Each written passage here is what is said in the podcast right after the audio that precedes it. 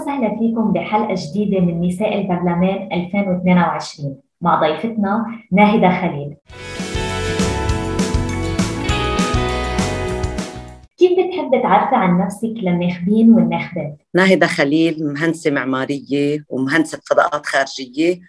أنا ناشطة سياسية وبيئية واجتماعية. وبعلم تصميم المستدام للفضاءات الخارجية ولإدارة النظم البيئية، أنا كمان عضو بإيكوموس يلي بيحمي الإرث الثقافي والإرث الاجتماعي بالعالم، كمان آه، من الناس يلي آه، ناضلوا من زمان كتير كتير من شان الحق العام من شان الملك العام من شان المال العام. دحقت ببيروت مدينتي من أول نشوءها. خضنا انتخابات بلدية بيروت بال2016. أنا حاليا عضو بهيئة الأدبيات فيها. نحن بنآمن بالعمل التشاركي والعمل الجماعي. شكلنا ائتلافات من 2017 لهلأ. ما في ائتلاف لقضية أو لقطاع إلا ما نحن فيه. أنت مرشحة عن دائرة بيروت الثانية ومن ضمن لائحة بيروت مدينتي. ما هي القضايا اللي عم تطرحيها بمشروعك الانتخابي؟ نحن عم نشتغل على خمس أنواع استدامات. نحن اشتغلنا على الاستدامة الاجتماعية استدامة الاقتصادية والمالية والاستدامة البيئية والاستدامة المؤسساتية يعني بناء الدولة ودولة المؤسسات والمواطنية. بس أنا بقول لك إذا بدنا نفوت على البرلمان شو أول شيء بدنا نعمله؟ الناس مدمرة نفسيا وماديا واجتماعيا يعني دولة مدمرة. نحن أول شيء بدنا نشتغل على إعادة بناء الدولة دولة المؤسسات. ما بتبلش غير بالمساءلة والمحاسبة. لأنه هيك أنت بتحارب الفساد. المساءله والمحاسبة يعني بدنا نحن نبلش بسن يعني بإقرار قانون استقلالية القضاء الإداري والمالي والعدلي. مجرد حسبنا مجرد خلص ما بقى حدا يسترجي يرتكب أي فساد. بهالوقت بنكون إجباري أول ما نوصل بدنا نأمن الحماية الاجتماعية للناس. الحد الأدنى ليعيشوا ويبطلوا تابعين للأحزاب استشفاء للجميع مدرسة للكل مجانيه بدنا نفوتهم على المدارس على القليلة للشهادة المتوسطة بدنا نعمل لهم ضمان شيخوخة وضمان تقاعد بدنا نأمن حد الأدنى من الكهرباء والمي والنقل والإنترنت. طبعا نحن بدنا تحقيق تدقيق الجنائي نعرف مين سرق مصريات المودعين بالبنوك مين سرق أموال الدولة. أول شغلة كمان التحقيق بجريمة تفجير المرفأ. وبنفس الوقت نحن بدنا نبلش بوقف الانهيار الاقتصادي والمالي. بدنا نجمد حسابات كل المسؤولين يلي استلموا السلطة من الطائف لليوم. القضايا اللي عم تطرحيها متنوعة ومتعددة. اليوم ما هي التحديات اللي عم بتواجهك؟ تمسك الأحزاب وزعمائها تمسكهم بالسلطة. كيف بيسمحوا لحالهم يمارسوا كل أنواع العنف وكل أنواع الترهيب لحتى الناس تخاف؟ طلعي شو صار ب ب يعني مثلا شو صار باللائحة تاعت الجنوب الثانية؟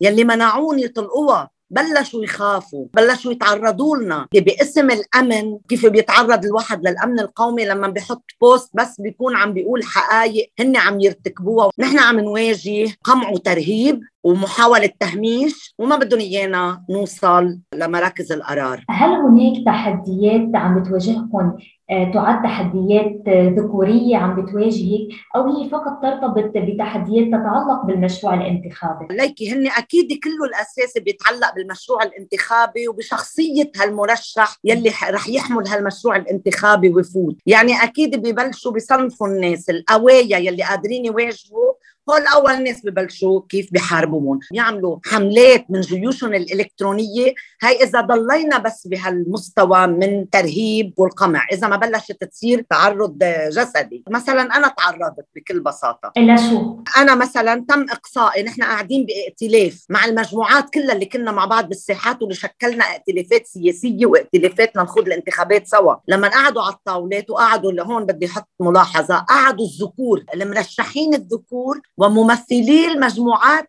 الذكور. قعدوا هن صاروا يقولوا مين بيكون على الليحه ومين لا. تخيلي قرروا إنه من بيروت مدينتي بالضبط إنه لا ما بدنا حدا نحن عندها جندرية بنتها هي من مجتمع الميم بدافعوا عنه. نوع المطلقة. وحدة مطلقة ممنوع عملوا علينا حملات. وضلوا مقررين إقصائي. لما أنا كنت عم بشتغل وعم يطلبوا تمثيلي ما حدا سأل شو حياتها لناهدة أو شو حياة أولادها الشخصية. ما حدا له علاقة. أنا توجهت لهم وقلت لهم بتحاسبوني بالبرنامج اللي طالعة أحمله جازات يلي رح أعملها أو يلي ما رح أعملها. ممنوع التعرض للشؤون الشخصية للناس. لا بسمح أنا لحالي أتعرض للخصم ولا بسمح للخصم يتعرض لي. تحدثت سابقا عن القضايا اللي عم تطرحيها بمشروعك الانتخابي. أي قضايا النساء منها؟ بيروت مدينتي لما خاضت الانتخابات بال 2016 بدون كوتا بدون شيء نحن نزلنا 50 50 نزلنا 12 مرشحة و12 مرشح لعضوية مجلس البلدي ببيروت. ونحن ماشيين على هالخط. نحن بدايرة بيروت الثانية. نحن خمس نساء مرشحات مع مرشح واحد. هلأ القضايا اللي حاملينها للمرأة وهي أكيد أكيد رح نشتغلها. شو أبرزها؟ جنسية للأمهات لعيالهم. قانون الانتخاب يكون فيه مساواة بين ترشح المرأة وترشح الرجل. مش بس على الترشح على المقاعد.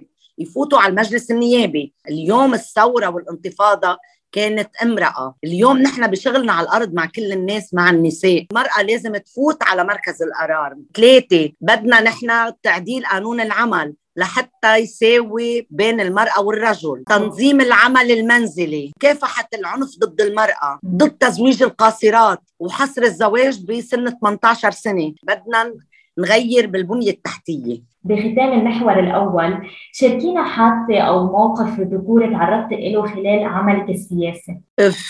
كثير مش بس بعمل أول واحد خطر على بالك أول شيء خطر على بالي إنه أنا مع محافظ بيروت مثلا جايين لنقول له من شان ال Eden Bay كيف أنت أعطيت الرخصة؟ مادين خرايط أنا مهندسة حافظة الملف. فاتحين الخرايط وهو عم بيقول لي حبيبتي أنا مني حبيبتك أنا ناهدة مهندسة جاي واجهك. مثلا بدي أقول لك شغلة أكثر من هيك نائب بعده موجود. ونائب ما يعني ما عندي اعتراض ابدا على أدائه. كنا ب Women in Front كانوا داعيين 400 امرأة بعد الانتخابات بال 2018 طاق شهادات للنساء اللي عمل لهم تدريب وتمكين. بيطلع نائب بعده موجود. بيطلع بيقول هيك بيوقف على المنبر ما احلاكم ما اهضمكم قمت تبرع على الطاولة ضربت كيف يعني؟ تخيل أنا عم بخطب و400 أنت بتقول لهم ما اهضمكم وما احلاكم يا مدام هدي لا ما بهدي ابدا بعتذر. وهي بيعملوها الكل. نعم. وهلأ لفقرة من عشرة.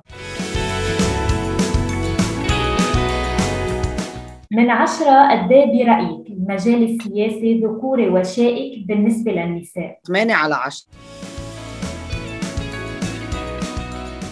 من عشرة قد إيه عندك أمل بالوصول إلى البرلمان؟ بصراحة الأمل كبير بس الأرقام بدك الأرقام خلينا نقول خمسة